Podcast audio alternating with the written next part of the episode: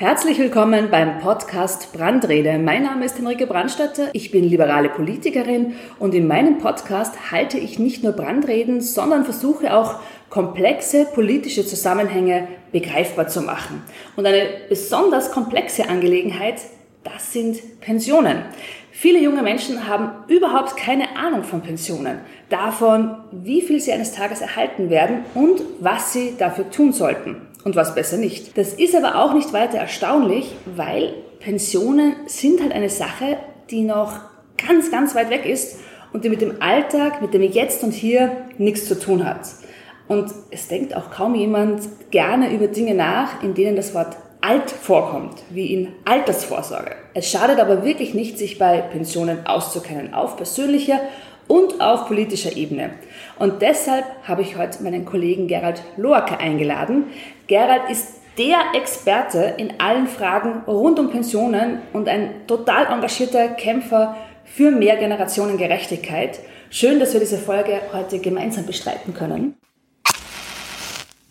Es geht uns ja heute um das Pensionssplitting. Wir N E O S fordern schon lange ein automatisches Pensionssplitting. Jetzt steht das Pensionssplitting auch im Regierungsprogramm von ÖVP und Grünen.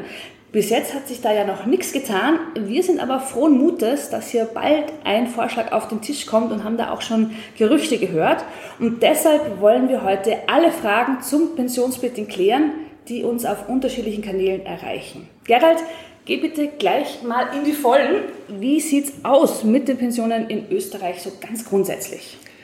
Danke für die Einladung, Henny, dass ich äh, hier mit dir über die Pensionen diskutieren darf. Ja, zwei Millionen Österreicher, ein bisschen mehr sogar, sind in Pension und die Pensionen sind unterschiedlich hoch. Und das liegt daran, wie man sie berechnet. Es kommt nämlich darauf an, wie viele Monate hast du gearbeitet und Beiträge bezahlt. Es kommt darauf an, wie hoch die Beiträge waren, die du bezahlt hast, nicht? Beispielsweise bei einem Angestellten gehen zweiundzwanzig Komma acht Prozent des Gehalts in die Pensionsversicherung und von dort weg berechnet sich dann die Höhe der Pensionen. Und was wir sehen ist, dass Männer viel höhere Pensionen haben als Frauen. Wenn man eine Frauenpension nimmt und ungefähr fünfzig Prozent draufschlägt, dann ist man ziemlich genau bei dem, was eine durchschnittliche Männerpension ausmacht. Das kommt aber nicht von ungefähr, sondern liegt daran, dass Männer im Schnitt mehr Beitragsmonate haben, weil sie weniger Unterbrechungen ihrer Erwerbsarbeit haben, weil Männer im Schnitt besser verdienen und weil Männer immer noch später in Pension gehen als Frauen und dadurch auch mehr Monate ansammeln. Und gerade am Ende der Karriere sind oft Monate, in denen man vergleichsweise gut verdient, wenn man das gegenüberstellt mit dem Anfang der Berufslaufbahn, wenn man mit achtzehn einsteigt und noch ein kleines Gehalt bezieht. Ja, und so kommen wir zu diesem Unterschied zwischen Männer- und Frauenpensionen. Ihr seht also, mit einer Pension allein kommt man als Frau nicht sehr weit. Vor allem, wenn ihr euch um den Haushalt und um die Kinder kümmert. Da kann ich nur sagen, bitte, liebe Frauen, stickt euch das auf ein Leintuch, hängt das in der Küche hübsch gerammt über den Herd. Die Freiheit der Frau beginnt in der eigenen Geldbörse. Jetzt kann man natürlich sagen, dass man die Menschen doch bitte in Ruhe lassen soll. Dass es doch deren private Angelegenheit ist, wenn der eine im Haushalt alles macht und der andere nichts. Es geht doch niemandem etwas an, wenn der eine Karriere macht und der andere halt Kuchen. Wahlfreiheit nennen das die Konservativen. Und sie sagen, Frauen sollen selbst zwischen Kinder und Karriere entscheiden können. Die heutige Landwirtschaftsministerin Elisabeth Köstinger hat in ihrer damaligen Funktion als ÖVP-Generalsekretärin einmal gesagt, jede Frau soll selbst entscheiden können, ob sie Mutter sein will oder Vorstandsvorsitzende. Und ich verrate euch was, diese Wahlfreiheit, die gibt's nicht. Es ist ein fulminantes Missverständnis zu glauben, dass eine Untätigkeit des Gesetzgebers die Selbstbestimmung von Frauen fördert. Man sieht das am Beispiel der Kinderbetreuungsplätze. Fehlende Kinderbetreuungsplätze stehen dieser vielbeschworenen Wahlfreiheit diametral entgegen. Die Öffnungszeiten des Kindergartens in deiner Gemeinde prägen deinen Berufsweg als Frau viel mehr als deine Ambition, Vorstandsvorsitzende zu werden. Also, mir ist es wichtig, dass die Menschen wissen, was bestimmte Dinge bedeuten, welchen Einfluss Entscheidungen auf ihr Leben haben. Um ein selbstbestimmtes Leben führen zu können, muss ich unter anderem wissen, welche Konsequenzen meine Handlungen haben. Man kann also meinetwegen sagen, mach doch, was du willst. Hauptsache, du bist glücklich. Aber ich möchte, dass du weißt, was auf dich zukommt. Und das ist bei Frauen sehr häufig Altersarmut. Wie Gerald schon gesagt hat, erhalten Frauen viel weniger Pension. zwanzig neunzehn haben sie im Schnitt vierunddreißig Prozent weniger Pensionen erhalten als die Männer. Heuer sind das schon vierzig Prozent, wie er herausgefunden hat. Und das ist richtig viel. Und das hat auch viele Gründe. Zu lange Unterbrechungen im Erwerbsleben, zu oft und zu lange Teilzeitarbeit, ein zu früher Pensionsantritt.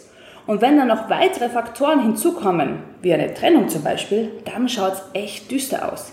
Die Ehe ist kein wirksames Mittel gegen Armutsbekämpfung. Und deshalb ist das automatische Pensionssplitting ein total wichtiger Schritt hin zu mehr Selbstbestimmung und weniger Altersarmut von Frauen. Ja, genau. Wir fordern ja schon lange das automatische Pensionssplitting. Worum geht's da?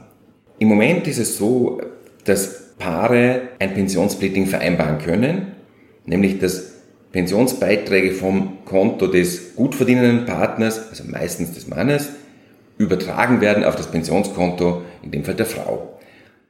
Das wird aber ganz selten genutzt. Im Jahr kommen in Österreich ungefähr achtzigtausend Kinder zur Welt und im letzten Jahr haben vierhundert Paare diese Möglichkeit des Pensionssplittings genutzt. Und dazu muss man wissen, das war ein Rekordjahr. Es hat noch kein anderes Jahr gegeben, in dem vierhundert Paare das Pensionssplitting genutzt haben. Ich bekomme auch immer wieder Erzählungen, dass in der Pensionsversicherung davon abgeraten wird, weil das eh alles so kompliziert sei und sie sollen doch etwas anderes machen. Und deswegen haben wir gesagt, wir hätten gerne ein automatisches Pensionssplitting, dass man sich gar nicht drüber unterhalten muss, denn wer denkt schon im Alter von fünfundzwanzig beim ersten Kind darüber nach, wie denn das mit den Pensionsbeiträgen ist, die in vierzig Jahren vielleicht schlagend werden. Ihr wisst jetzt also über das derzeitige Modell Bescheid, das freiwillige Pensionssplitting. Aber was wollen wir NEOS denn eigentlich, Gerald? Ja, eben weil man ganz oft nicht vierzig Jahre vorausdenkt, sagen wir, das Pensionssplitting sollte automatisch erfolgen.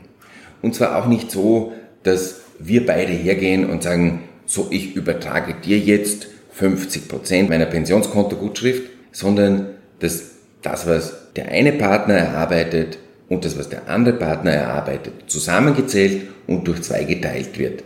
Dann ist es eine faire Geschichte, dann kann man sich ganz ehrlich aufteilen, wer die Erwerbsarbeit und wer die Betreuungsarbeit übernimmt und das wird auch im selben Maß auf dem Pensionskonto gutgeschrieben. Das würde heißen zum Beispiel, dass auch die Beiträge für die Kindererziehung, die momentan im Regelfall zu hundert Prozent bei der Frau landen, genauso aufgeteilt werden, wie das Einkommen des Partners, der arbeiten geht. Vielleicht auch das noch zur Erklärung.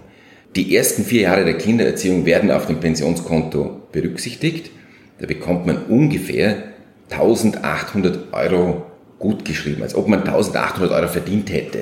Und wenn jemand in dieser ersten Phase der, dieser vier Jahre auch arbeiten geht, kommt das, was dort erarbeitet wird, noch dazu. Jetzt kann es aber sein, dass der Mann dreitausend Euro brutto verdient und die Frau in einem Teilzeitjob fünfhundert. Sie kommt dann auf eintausendachthundert plus fünfhundert sind zweitausenddreihundert und er auf dreitausend. Wir würden das zusammenzählen, durch zwei dividieren und auf beide gleich aufteilen. Und zwar bis zum zehnten Geburtstag des Kindes. Im Moment geht das Pensionssplitting, dieses freiwillige, bis zum siebten Geburtstag des Kindes. Und im Moment kannst du es nur rückwirkend beantragen.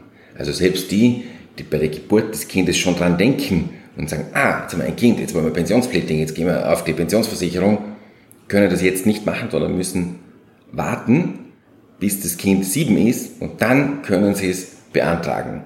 Und wenn sie dann die Frist vergessen, weil das Kind schon älter als zehn ist, ist es zu spät und verfallen. Also ist eine ganz ähm, unflexible Regelung. Vor allem ist ja meistens die Situation dann, wenn man ein Kind bekommt, so, dass man gemeinsam jetzt eine Familie gründet und vielleicht auch an die Zukunft denkt.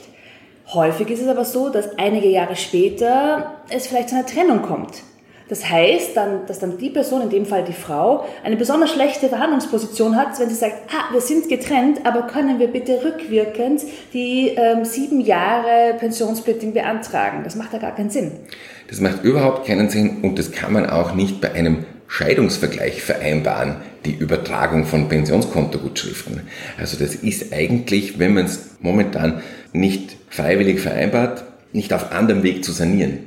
Ihr wisst jetzt also über das derzeitige Modell Bescheid, dem freiwilligen Pensionssplitting, und ihr wisst, was wir NEOS stattdessen vorschlagen. Und jetzt kommt das Modell von ÖVP und den Grünen. Im Regierungsübereinkommen wird das automatische Pensionssplitting erwähnt und wir sind in den letzten Monaten auch nicht müde geworden, hier endlich erste Ergebnisse einzufordern. Altersarmut ist eine ernste Angelegenheit, hier kann man nicht einfach trödeln.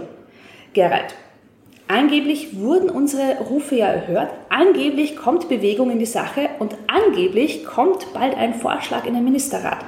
Was hast du denn schon gehört, was angeblich im Vorschlag steht? Ja, ganz spannend ist, dass diesen Vorschlag für das Pensionssplitting nicht der für die Pensionen und für die Sozialversicherung zuständige Sozialminister präsentieren wird, sondern die Frauenministerin Susanne Raab. Das kann man jetzt auf den ersten Blick aus frauenpolitischer Sicht gut finden.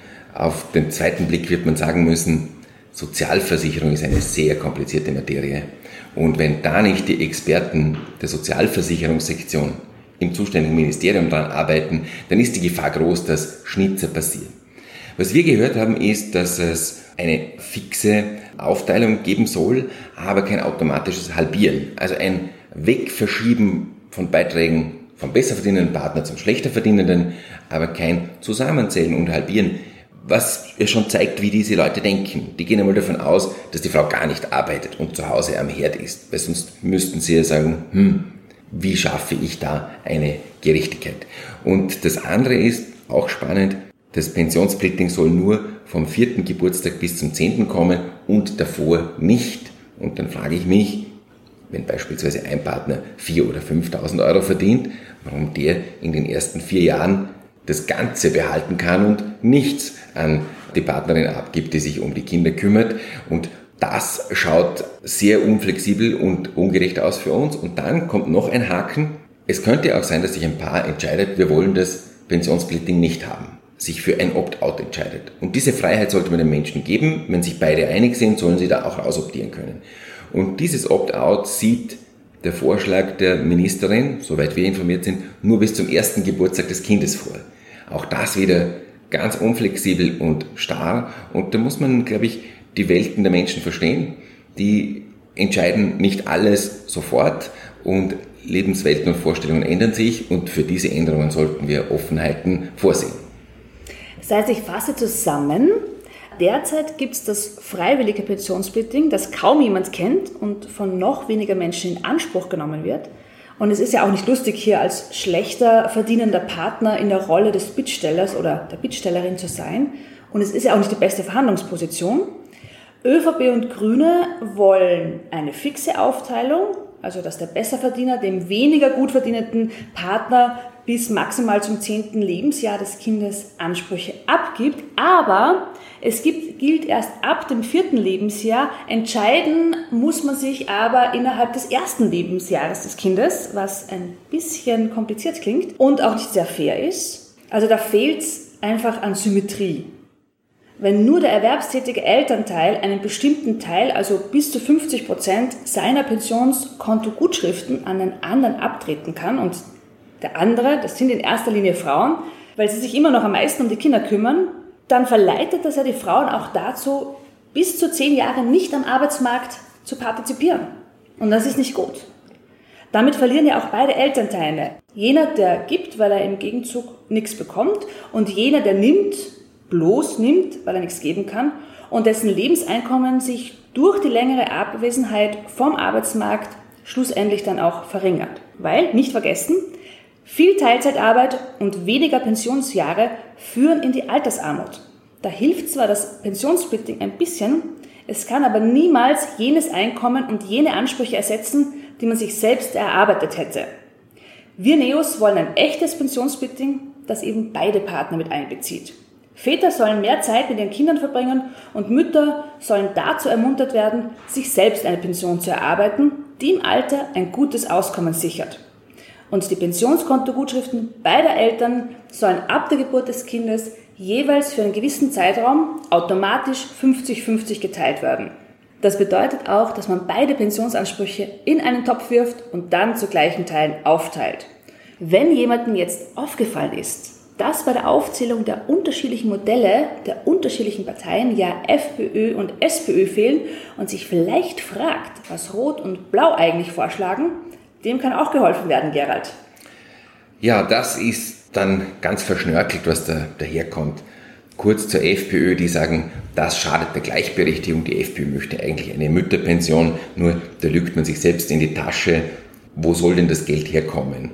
Das System ist beitragsfinanziert im Wesentlichen und wenn ich eine Leistung will, muss davor ein Beitrag geflossen sein.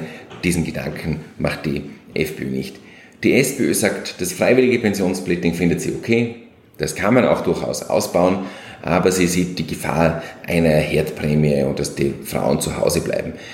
Blendet meines Erachtens die Gefahr aus, dass eben viele noch nicht vierzig Jahre vorausdenken und dass deswegen eine Automatik gut wäre. Okay, das heißt, wir hätten jetzt einmal das allgemeine Spielfeld geklärt und neben diesen vielen grundsätzlichen Fragen haben uns ja auch Detailfragen auf den unterschiedlichsten Kanälen erreicht und die möchten wir euch jetzt auch noch beantworten. Eine Frage, die immer wieder kommt, ist, funktioniert das Pensionssplitting nur, wenn beide Elternteile erwerbstätig waren? Ja, derzeit funktioniert das Pensionssplitting nur dann, wenn ein Elternteil überhaupt nicht arbeitet. Und das ist ja genau die Innovation, die notwendig ist. Menschen arbeiten Teilzeit, reduzieren ihre Arbeitsleistung, fahren sie wieder ein bisschen hoch. Es können sich die Partner auch abwechseln, dass ein Partner zwei Jahre zu Hause bleibt und der andere zwei Jahre zu Hause bleibt oder die Arbeitszeit reduziert und deswegen bräuchte es dieses System des automatischen Pensionssplittings mit dem gemeinsamen Topf, der fünfzig fünfzig aufgeteilt wird. Was ist der Unterschied zwischen automatischem und verpflichteten Pensionssplitting, fragt hier jemand. Beim automatischen Pensionssplitting wird es einmal durchgeführt, aber die Partner können sich darauf verständigen, herauszuoptieren, können also sagen, nein, wir zwei wollen das nicht haben. Beim Verpflichtenden gilt es immer und diese Möglichkeit des Herausoptierens fehlt dann komplett. Weshalb wollen NEOS, dass man hier hinausoptieren kann? Ja, wir glauben, die Menschen wissen selbst, was gut für sie ist und sie sollen diese Freiheit haben, selbst zu entscheiden, wenn sie sich damit auseinandergesetzt haben. Und ähm, die Default-Version, quasi das automatische, tritt für die ein, die keine Zeit haben, darüber nachzudenken oder über das Pensionssystem nicht in dem Maß informiert sind. Deswegen wollen wir diese Freiheit den Informierten zugestehen. Entscheidungsfreiheit ist immer ein toller liberaler Grundsatz, der sich unserer Meinung nach durchziehen sollte. Absolut. Nächste Frage. Muss man verheiratet sein, um das Splitting zu bekommen? Muss man nicht. Wir wollen das am Kind anknüpfen. An einem gemeinsamen Kind und nicht an der Ehe. Ganz viele Menschen leben zusammen, haben tolle Partnerschaften, ohne verheiratet zu sein und auch für die soll es eine gute Pensionsabsicherung geben. Wie sieht's mit Verpartnerungen aus, sowohl bei hetero- als auch bei homosexuellen Paaren? Auch da soll natürlich das NEOS-Modell greifen und soll ein Pensionssplitting möglich sein. Die Koalition hat zugesagt, dass auch für diese Varianten ihr Modell dann auch zum Greifen kommt. Es ist ja im Leben dann auch nicht immer Honeymoon. Was passiert, wenn es zu einer Trennung kommt? Ja, wenn es zu einer Trennung kommt, läuft das Pensionssplitting weiter, bis eben zum zehnten Geburtstag. Das ist der Vorteil der Automatik. Ich muss mich dann nicht, wenn wir eh vielleicht schon am Streiten sind, noch über Pensionskontogutschriften auseinandersetzen und habe diese Automatik sicher. Und dann stellt sich die Frage, ob das bei Patchwork-Familien auch funktionieren kann. Kann natürlich auch dann funktionieren, wenn ein Mann Kinder von mehreren Frauen hat, aber eines ist klar, ich kann nur aufteilen, was da ist. Das ist bei den Alimenten so, wenn ich das Einkommen des unterhaltspflichtigen Papas auf fünf Kinder aufteilen muss, kommt weniger heraus, als wenn er nur eins hat. Und so ist es dann auch bei einem Pensionssplitting, wenn ein Vater Kinder mit mehreren Frauen hat. Dann hat uns auch jemand geschrieben, wie das denn bei binationalen Paaren funktionieren könnte. Das heißt, einer der beiden lebt im Ausland überwiegend. Ja, das ist eine Frage, die wir natürlich auch in Österreich nicht alleine lösen können, weil das die ganz unterschiedlich konstruierten Pensionssysteme innerhalb der E U betrifft. Und auf dem Weg zu einem gemeinsamen Pensionssystem in Europa ist es noch sehr weit. Im Moment arbeitet man an einer europäischen Sozialversicherungsnummer, aber bis dann die Pensionssysteme harmonisiert sind, werden wohl noch einige Jahre vergehen. Vielen Dank einmal, Gerald, für die Beantwortung der häufigsten Fragen. Die meisten Paare bleiben ja nicht mehr ihr ganzes Leben zusammen und das Paradoxe ist, genau wegen der hohen Trennungs- und Scheidungsquoten sind Frauen aktuell besonders vom Ehepartner abhängig, wenn sie sich um die Kinder kümmern, wenn sie Teilzeit arbeiten, weil bei einer Scheidung sind die Frauen auf die eigene niedrige Pension angewiesen und sie fallen zusätzlich um eine potenzielle Witwenpension um. Darum sind zwei Drittel der Ausgleichszulagenbezieher, also der Mindestpensionisten, auch Frauen. Das wollen wir gerade nicht haben. Wir wollen mündige Bürgerinnen und Bürger. Auf allen Ebenen sollen die ein selbstbestimmtes Leben führen können. Und genau deshalb kämpfen wir weiter für ein solides Pensionssystem und für Fairness im Pensionssystem. Ich hoffe, wir konnten eure Fragen beantworten. Wenn hier noch etwas offen ist, wenn ihr weitere Fragen habt, dann schreibt uns einfach. Das ist vorname Punkt nachname at parlament Punkt g v Punkt a t. Gerald, dir vielen Dank für den gemeinsamen Podcast und deine umfassende Expertise. Ich danke dir.